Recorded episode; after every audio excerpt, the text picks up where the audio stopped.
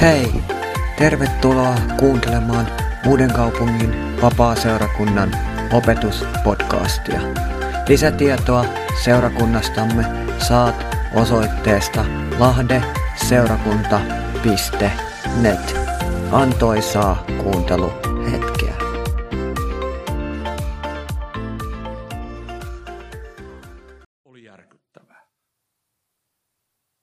Juudan hallitsijat ja Juudan papit oli läpimätiä.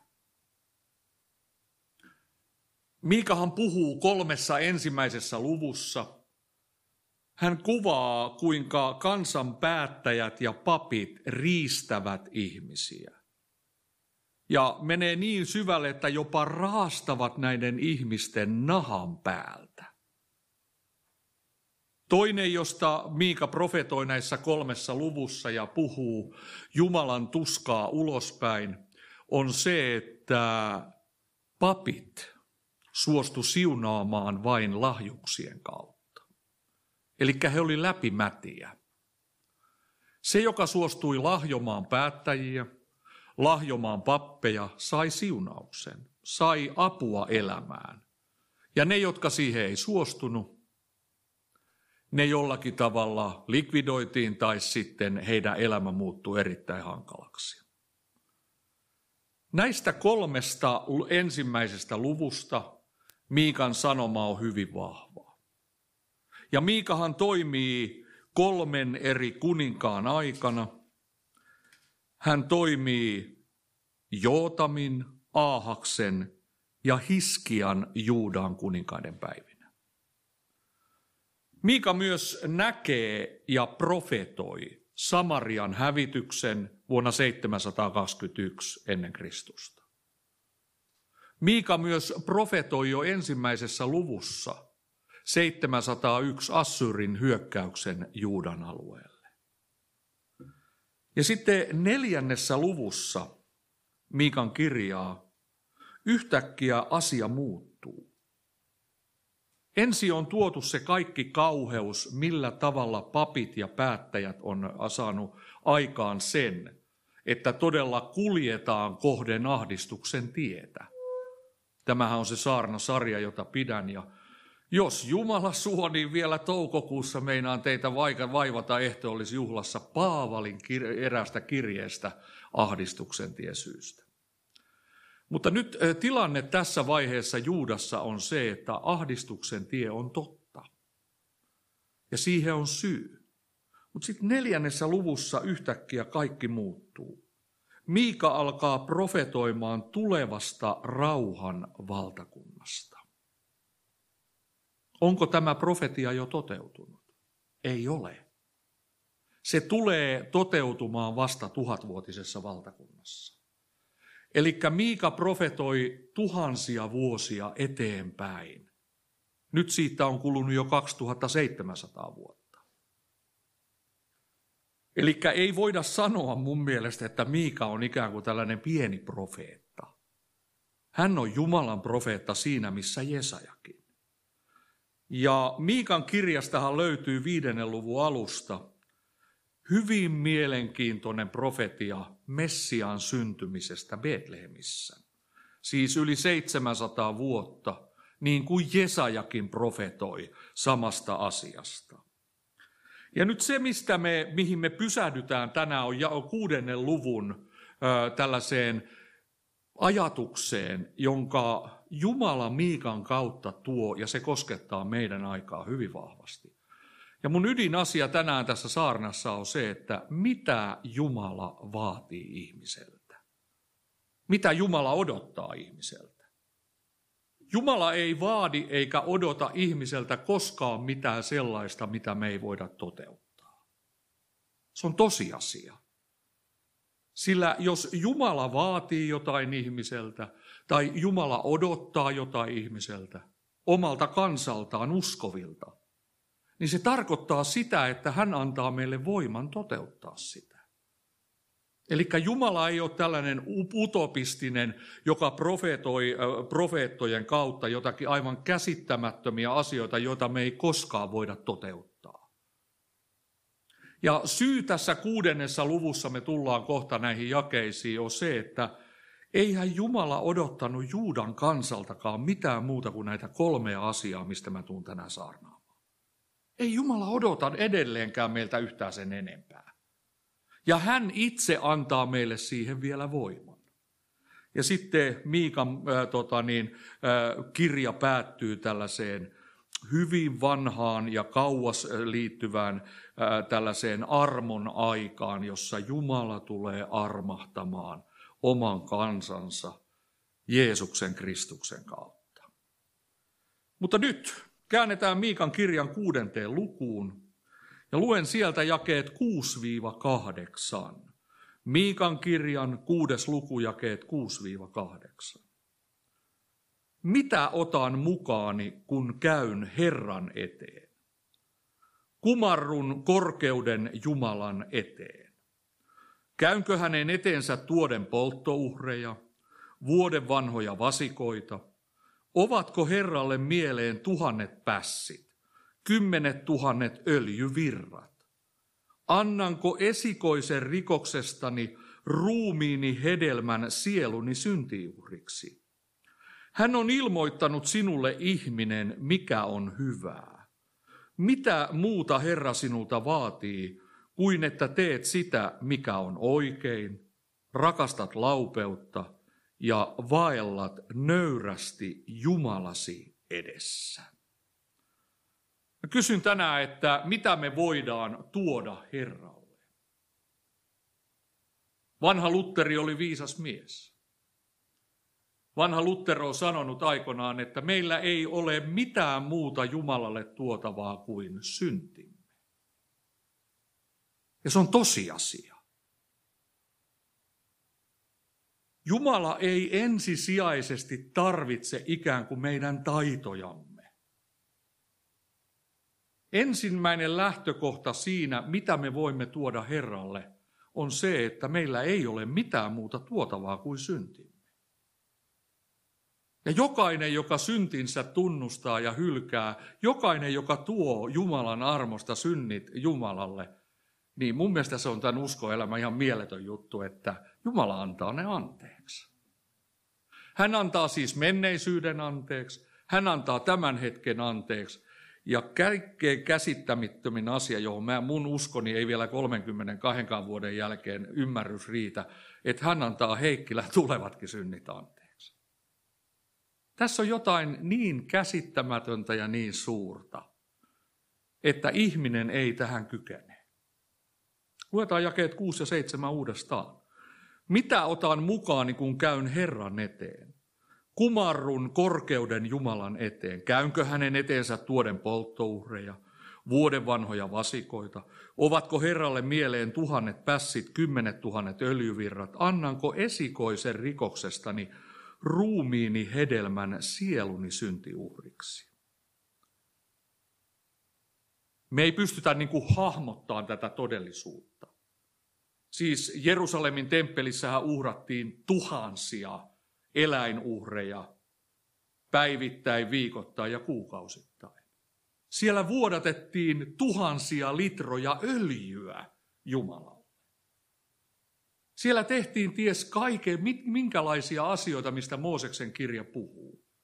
Mutta tässä vaiheessa jo 700-luvulla ennen Kristusta, se temppeli Jumalan palvelus, jonka Jumala oli antanut omalle kansalleen, oli muuttunut läpimädäksi. Temppelialue oli itse asiassa kaikkea muuta kuin Jumalan palvelusta. Siellä otettiin lahjuksia, siellä rahalla ostettiin sitä, tätä ja tuota. Se, se, miksi Jumala oli sen alun perin tarkoittanut, ei enää toiminut. Tänne tullessani mietin tuossa matkalla sellaista asiaa kuin Jumalan pitkämielisyyttä. Siis siinä vaiheessa, kun, Juuda, kun Israel jakaantuu Salomon aikana, niin siitä eteenpäin se laskusuhdanne Jumalan palveluksessa on järkyttävä.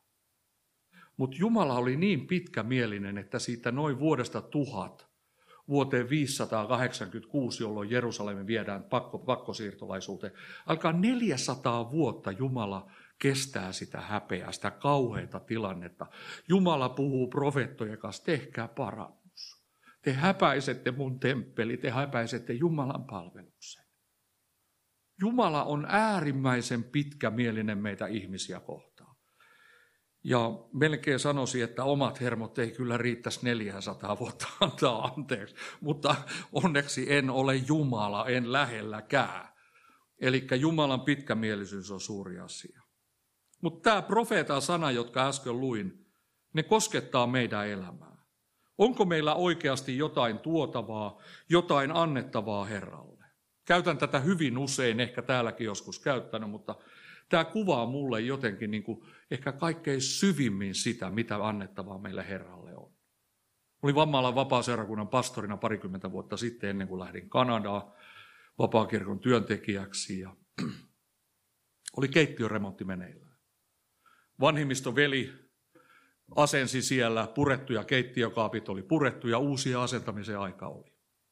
Ja hän ei tarvinnut apua. Hän sanoi vaan pienelle likallensa säde-nimiselle tytölle, se oli sellainen nelivuotias tyttö, että säde riittää, ei tarvita muita avuksi. Hän oli ammattimies.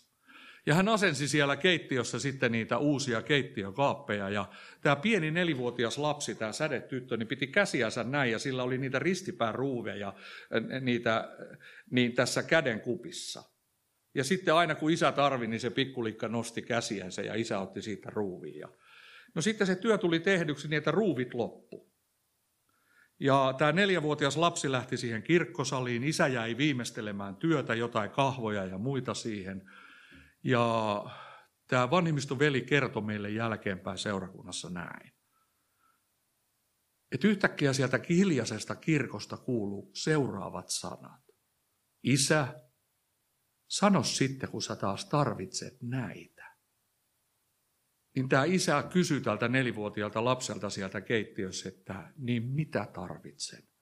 Niin tämä pikku nelivuotias lapsi tuli isänsä eteen, nosti ne tyhjät kädet isä näitä tyhjiä käsiä. Ei Jumala tarvi meiltä mitään muuta kuin meidän tyhjät kädet ja meidän koko sydämen. Ei meillä ole Jumalalle muuta annettavaa.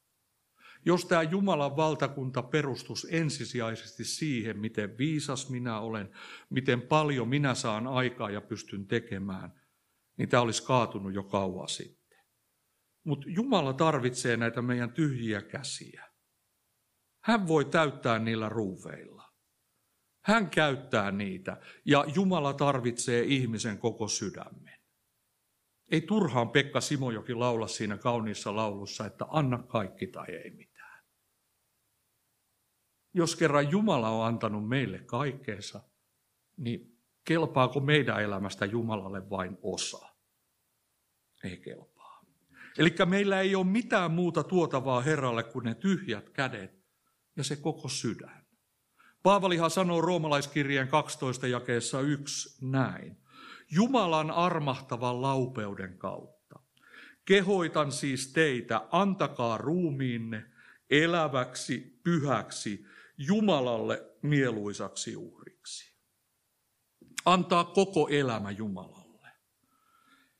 Ne on niitä hurskaita rukouksia, kun tullaan uskoa, että Herra tässä olen.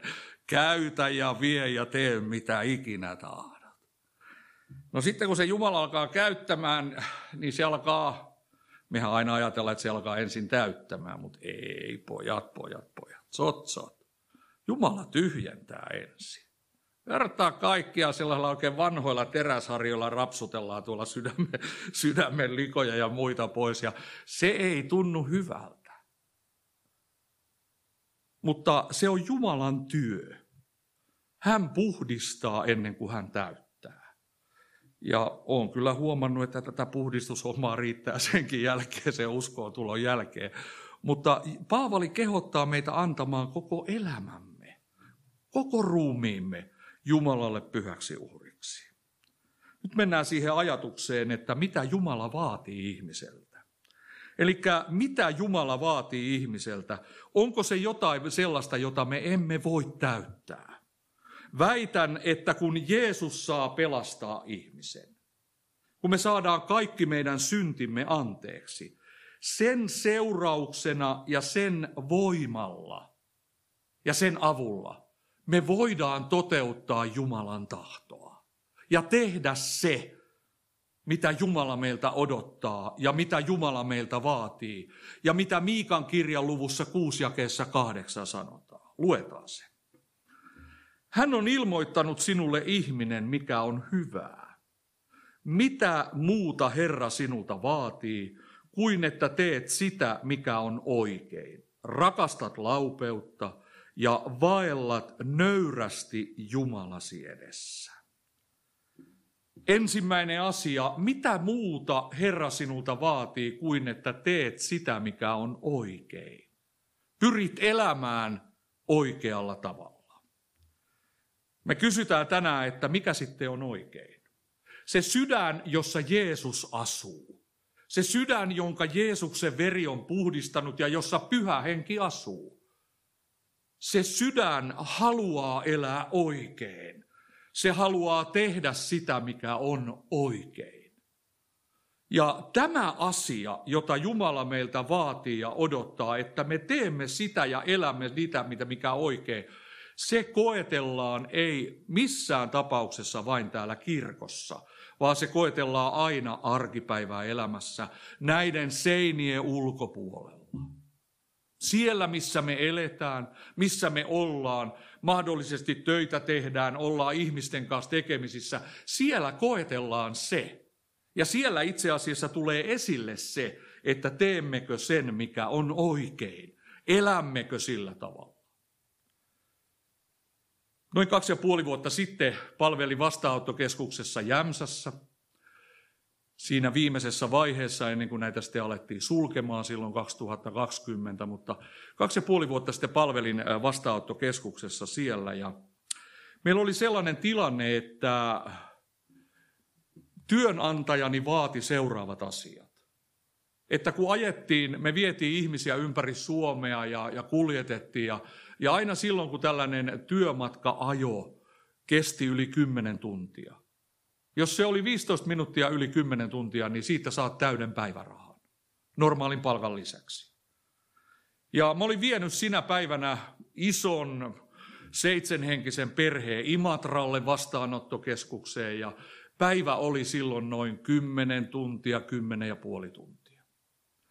Ja sitten palasin sieltä takaisin sinne Jämsään ja siinä meidän toimistossa räknäsin sitten seuraavaa asiaa, että montako tuntia tuli. Ja ne piti aina merkitä ensinnäkin manuaalisesti niin kuin seinälle, työvuorolistoihin ja sitten se piti vielä sähköisesti merkitä sellaiseen työvuorosovellukseen, jonka kautta sitten nämä lisät maksettiin myöhemmässä vaiheessa. Mulla tuli 10 tuntia täyteen ja ehkä 15 tai 20 minuuttia sen yli. Jotenkin näin se oli. Vai oliko se niin, että se jäi, siinä se oli vai jäikö se vähän vajaaksi? Ei kun se jäi pikkusen ehkä vajaaksi siitä. Ja mä sitten mietin sitä, että mitä mä siihen laitan, niin mun työkaveri sanoi mulle seuraavaa. Mitä sä semmosia mietit? Totta kai sä laitat sinne 10 tuntia 15 minuuttia, että sä saat sen 45 euroa ylimääräistä sen päivärahan. Vaikka mulla ei ihan täyteen se tullut että mit, onko se ihan niin kuin tyhmä? Näin se sanoo suomen kielellä sanottuna, että eihän kukaan tuommoista mieti. Että eihän, eihän tämmöinen pörssiyhtiö näe, mitä sä siihen kirjoitat. Eikä me puhuta susta. Ei me sanota, että tota, niin, siinä, oli, siinä tuli pientä huijausta tehtyä. No sitten mä sanoin tälle mun työkaverille, että joo, mun työnantajani varmasti ei näe sitä. Ettekä te puhu. Mutta on yksi, joka näkee. Ja sanoin, että Jumala näkee sen, mitä mä nyt tuohon kirjoitan. Että meinaatko oikeasti, että 45 euron takia mä myyn mun oman tuntoni? No se oli ivallista naurua, että et, ei kukaan ajattele näin. Että et, sä voit tehdä näin. Mä sanoin, että kyllä mä voin tehdä näin, että mun elämä ei kaadu eikä nouse siitä 45 eurosta, mutta jos mä laitan nyt sen 15 minuuttia ylimääräistä aikaa, niin se on takuu varma, kun mä astun tästä toimistosta ulos, niin unta ei tuu yöllä. Ja nyt allekirjoitan tässä kohtaa uuden kaupungin pyhille, että en ole täydellinen edelleenkään, mutta pyrin elämään oikein. Ja mä laitoin siihen sen oikean ajan. Ja rahallisesti se ei tuonut mulle 45 euroa, mutta mä tiesin tekeväni oikein. Mä sain rauhan. Sain siunauksen siinä, että pyrin elämään ja tekemään oikein. Ja ehkäpä tämä jollakin tavalla vaikutti myös tähän työyhteisöön, niin pari kaveria, jotka oli siellä toimistossa. Koska he ei niin kuin voinut ymmärtää tällaista asiaa, että eihän kukaan toimi noin. Parempi, että meillä on rauha Jumalan kanssa. Jumala näkee meidät. Ja toisaalta tähän liittyy, että Jumala vaatii, että me tehdään ja eletään sitä, mikä on oikein. Kuka vahtii meitä kaikkein eniten? Kaksi tahoa. Saatana ja uskoton maailma. Saatanahan vahtii koko ajan meitä myös, että jos uskova tekee vilppiä. Ja voi se tykkää mielellään se muistuttaa sitten, mikä merkillinen uskova sä luulet olevasi. Toinen asia, ihmiset, joiden ympärillä me eletään. Ne kivahtii tietyllä, ne näkee meistä. Ja sen takia Paava täällä, täällä Miikan kirjassa, Jumala itse tuo profetian kautta. Hän on ilmoittanut sinulle ihminen, mikä on hyvää. Mitä muuta Herra sinulta vaatii kuin että teet sitä, mikä on oikein. Se oli se ensimmäinen asia. Toinen asia, mitä Herra meiltä odottaa ja vaatii, on se, että rakastat laupeutta. Ja tämä ytimellään tämä, mistä Miika nyt tässä puhuu, ja sanotaan nyt ihan alkukielen mukaankin.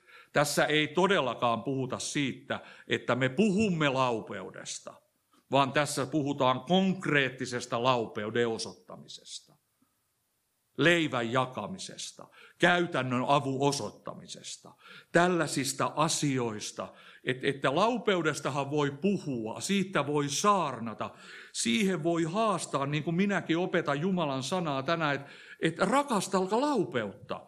Mutta jos se meidän rakkaus laupeudeen ei ole mitään muuta kuin rakkautta sanaa laupeus ja se ei käytännössä toteudu, niin se ei toimi niin. Laupeutta ei Jumalan sanan mukaan voi osoittaa pelkästään sanoilla, vaan se on konkreettista. Se on rakkauden, se on armollisuuden, se on laupeuden osoittamista. Tällä hetkellä tätä laupeutta voi käytännössä osoittaa ei ainoastaan meidän maan ihmisille ja niille, joilla ei mene kaikki hyvin, vaan nyt on jo 16 000 ukrainalaista tullut Suomeen ja 60-80 000 tulee. Ja käytännössä me voidaan osoittaa laupeutta. Tammikuun neljäs päivä tänä vuonna on kirjoittanut sen oman almanakan kulmaan kuulin Espanjassa tällaiset sanat omalle sydämelle. Teitä odottaa yllätys Suomessa. Sinä saat töitä. Nyt on aika levätä ja huilata. Voimia tarvitaan. Eli mähän on Nokian vapaaseurakunnan osa-aikainen pastori. Saan viikon palkan ja teen neljä viikkoa kuitenkin töitä, mutta se ei kuulu tähän ja kierrän. Tämmöinen sana tuli. Teitä odottaa yllätys Suomessa, sinä saat töitä. Viikko sitten perjantaina tuli yhteydenotto. Vanhalta työnantajalta, isolta suomalaiselta pörssiyhtiöltä, joka on saanut maahanmuuttovirastolta usean eri vastaanottokeskuksen perustamisen luvat. Ja työnantaja ja vanha päällikköni kysyy, että oletko valmis tulemaan töihin. Ukrainan pakolaisille perustettavaan 112 paikkaiseen perhevastaanottokeskukseen. No, minä sanoin, että kyllä, töihin olen valmis tulemaan.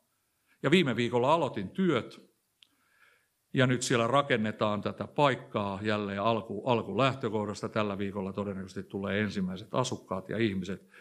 Ja mun vaimoni sanoi viisaasti, kun mä räknäsin ja mietin tätä asiaa, että onko tämä niin kuin, riittääkö mun voimat tähän.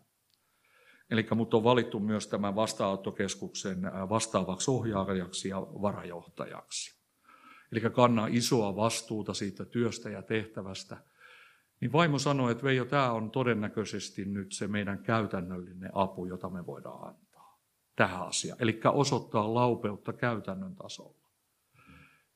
Ja meidän seurakunta innostui Nokialla, pieni seurakunta, mutta se innostui kovasti. Huomenna meillä tulee kuusi seurakuntalaista pystyttämään sinne vastaanottokeskukseen armeijan rautasänkyjä ja laittamaan paikkoja kuntoon. Ja yksi muori tai mummu tuo soppakattila sinne. Ja, ja tämä on jotenkin niin kuin ollut valtava asia, miten seurakunta lähti heti mukaan osoittamaan käytännössä laupeutta, ei vaan puhumaan. Meidän tulee rukoilla, meidän tulee puhua näistä asioista, mutta meidän tulee käytännössä osoittaa tätä laupeutta. Niin kuin täällä Uudessa kaupungissa on tehty jo pitkään leipäjakon ja tällaisten asioiden kautta. Ja mistäpä sitä tietää, minkä edessä vielä tekin olette. Laupeudesta voi puhua, mutta jos ei se käytännössä näy eikä ole totta, niin se on pelkkää puhetta, se on sanahelinää. Mutta silloin kun se on käytännössä tätä. Laupeutta siis voi osoittaa toista ihmistä ja hädänalaista ihmistä kohtaan. Mulla on vanha talo, maatalo, ja siellä on kolme tulipesää, talvikaudet lämmitetään puilla, ja puita menee sen 30 heittomottia läpi vuoden. Tänä vuonna Jumala armahti pappia. Naapuriin tuli moto.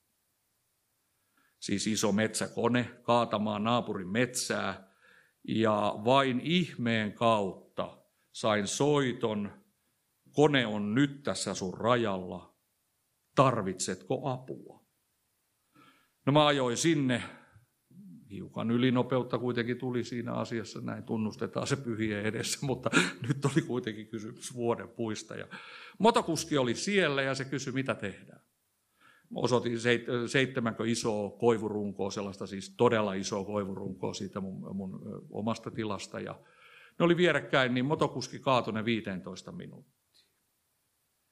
Ja naapurimies tuli sen jälkeen, ajo metsä, metsä tota, niin kärryillä, niin ajo kaikki pätkityt rungot mun riihen eteen. Ja, ja nyt tulee sitten tämän laupeuden osoittamisen mielenkiintoisia asia. Seurakunnassa kerroi, että tämmöinen ihme tapahtui.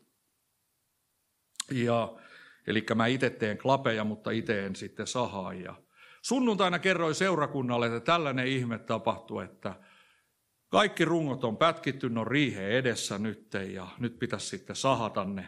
Sahata ne, siinä oli sellainen 38 tukkia, oli nelimetrisiä ja sitten kaikki oksat muut päälle, eli siinä oli iso määrä sitä tavaraa. Ja tuli maanantai-aamu. Meidän seurakunnassa on sellainen yli 70-vuotias nainen, jolle ei sanota ei. Ei missään asiassa. Hän toimii äh, oman mielensä mukaan vain, kun Herra hänelle puhuu. Ja silloin, jos Herra on sille puhunut tälle ihmiselle, niin sille ei sanota kotona ei, eikä myöskään seurakunnassa ei. Oli maanantai-aamu siinä puoli yhdeksän mun puhelin soi. Ja yleensä tällainen saarnaava pappi on maanantaina tosi pahalla päällä viikonloppu haukkunut ihmisiä helvetin tulella ja kertonut arvosta ja maanantait on kauheita päivä. Ja mä ajattelin, että mä saan rauhassa olla koko maanantai-päivän maata sohvalla ja märehtiä siellä oman elämäni keskellä ja vaimokin äh, keittää keittoa ja on, on rauhallinen. Niin puoli yhdeksältä soi, soi puhelin ja tämä 74-vuotias nainen soittaa näin. Veijo, me tullaan nyt yhden toisen naisen kanssa sahaamaan ne sun tukkis. Mä sanoin, että no eihän teidän nyt sellaista tarvi yli seitsemänkymppisten naisten tehdä. He sanoivat, että no ei he sitä sulta kysykää. Jumala puhuu heille, että heidän täytyy näin tehdä. Ja ei he tarvi sua siihen mihinkään. Että he on tunnin päästä siellä. Metsurivaatteet mukana, moottorisahat mukana, ja mun kaikki rauha meni siinä kohtaa. Kun sille ei sanota ei. Ja sitten sanoin vaimolle, että nyt tänne on tulos kaksi mummua saamaan meidän tukit tonne.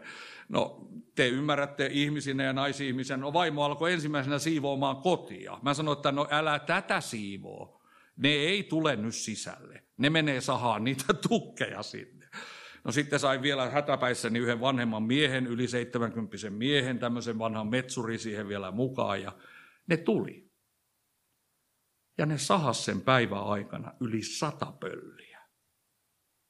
Kaikki tuli sahatuksi, kaikki tuli tehdyksi. Ei Jumala odota meiltä mitään muuta, että me eletään siten, mikä on oikein, ja me rakastetaan laupeutta. Tämä laupeuden osoittaminen oli oikeasti totta. Mutta olisi teidän pitänyt nähdä, kuulkaa, kun ne vanhat mummut metsurin kypärät päällä ja sellailla pikkustillillä ja vanhalla huksvarnalla. Ja, ja vielä se toinen huksvarna ei ollut kunnolla, no ukko ei ollut kotona sitä terottanut tarpeeksi teräväksi, niin sitä piti ruveta terottaa, mutta kaikki tuli tehdyksi. Rakastat laupeutta. Kolmas asia ja viimeinen. Miika täällä profetoi Jumalan sanana näin, että vaellat nöyrästi Jumalasi edessä. Mitä on nöyrästi vaeltaminen Jumalaa edessä? Sitäkö, että meidän pitää jatkuvasti pelätä tätä Jumalaa? Jatkuvasti pelätä sitä, että kun me tehdään virheitä, minkälaisen rangaistuksen me siitä saadaan? Pitääkö meidän jatkuvasti ostaa Jumalan rakkautta? Sitäkö on nöyrästi vaeltaminen Jumalaa edessä? Kun tätä asiaa pohdin ja mietin ja rukoilin, Mielestäni pyhä henki sanoi minulle näin.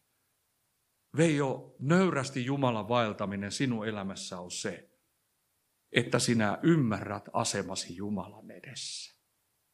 Ja sitten pyhä henki alkoi mulle puhumista ehtoollispöytä meille tänään todistaa. Että Veijo, kaikki sun synnit on annettu anteeksi. Sä oot pelastettu, sä oot oikeasti isän lapsi, sä oot Jumalan lapsi. Ja se saa aikaan nöyryyttä Eihän se, jos meitä lyödään ja meitä, meidän virheitä jatkuvasti etitään, sekö saa aikaan nöyryyttä? Mun mielestä se saa enemmän aikaan kiukkua, vihaa ja kostoa. Mutta se, että ihminen, joka on armo ulkopuolella, saa ilmatteeksi Jumalan armon ja tajuaa sen aseman, että mun kaikki syntini on annettu anteeksi, mä oon Jumalan lapsi. Se vaikuttaa sitä, että me haluamme vaeltaa Jumalan edessä nöyrästi. Jumalan edessä nöyrästi vaeltaminen ei ole nöyristelyä, vaan se lähtee rakkaudesta, joka on tullut meidän osaksemme. Meillä on hyvä isä ja hänen edessä on hyvä vaeltaa. Eli vaatiiko Jumala meiltä jotain yli voimien? Onko meillä jotain, joka oikeasti kelpaa Jumalalle? Mä kiteytän nyt yhteen sen, mitä mä oon tänään koittanut sanoa. Jumalalle kelpaa ihmisen jakamaton sydän. Jumalalle kelpaa meidän tyhjät kädet. Ne kelpaa Jumalalle. Sinä kelpaat Jumalalle. Ja se, että me voidaan toteuttaa Jumalan vaatimuksia tehdä sitä, mikä on oikein, rakastaa laupeutta, vaeltaa nöyrästi Jumala edessä, se tulee häneltä. Se ei tuu meidän lihasta. Tämä liha ei halua tehdä sitä, mikä on oikein, eikä rakastaa laupeutta, eikä vaeltaa varsinkaan nöyrästi Jumalan edessä. Mutta pyhä henki meissä haluaa niin tehdä. Ja siitä tulee myös hyvä sydän, siitä tulee hyvä mieli, että saa toteuttaa ja elää näin. Jumalalle kelpaa ihmisen jakamaton sydän. Se sydän, joka tunnustaa, että Jeesus Kristus on Herra. Lopuksi katsotaan ihan lyhyesti täältä Miikan kirjasta, että no mitä se Jumala sitten meille lupaa. Jos se kerran meiltä vaatii jotakin, niin lupaako se meille yhtään mitään? Käännetään Miikan kirjaan luku seitsemän. Luetaan sieltä jakeet 18, 19 ja 20.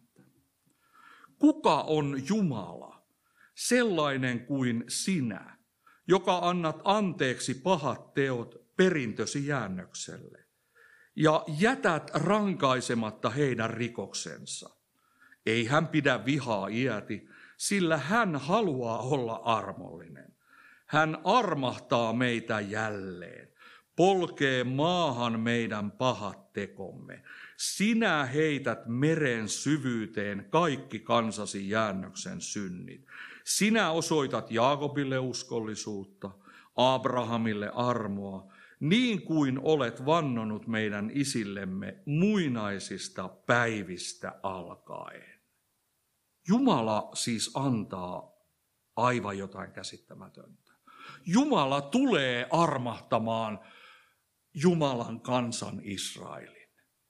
Kristuksen kautta. Jumala armahtaa myös meidät. Hän armahtaa meitä jälleen, polkee maahan meidän pahat tekomme. Sinä heität meren syvyyteen kaikki kansasi jäännöksen synnit. Molemmat ossit saa nyt vastata. Mikä on maailman syvin kohta meressä?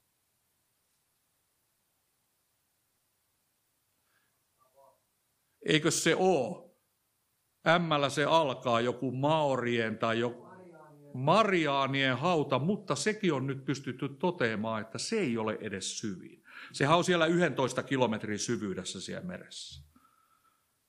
No tällä itse kysymyksellä ei ollut mitään tekemistä tämän Jumalan syvyyden kanssa, meren syvyyden kanssa. Jumala ei heitä meidän, meidän, meidän syntejä sinne 11 kilometrin syvyyteen, vaan itse asiassa ne menee niin syvälle, että niitä ei ole enää.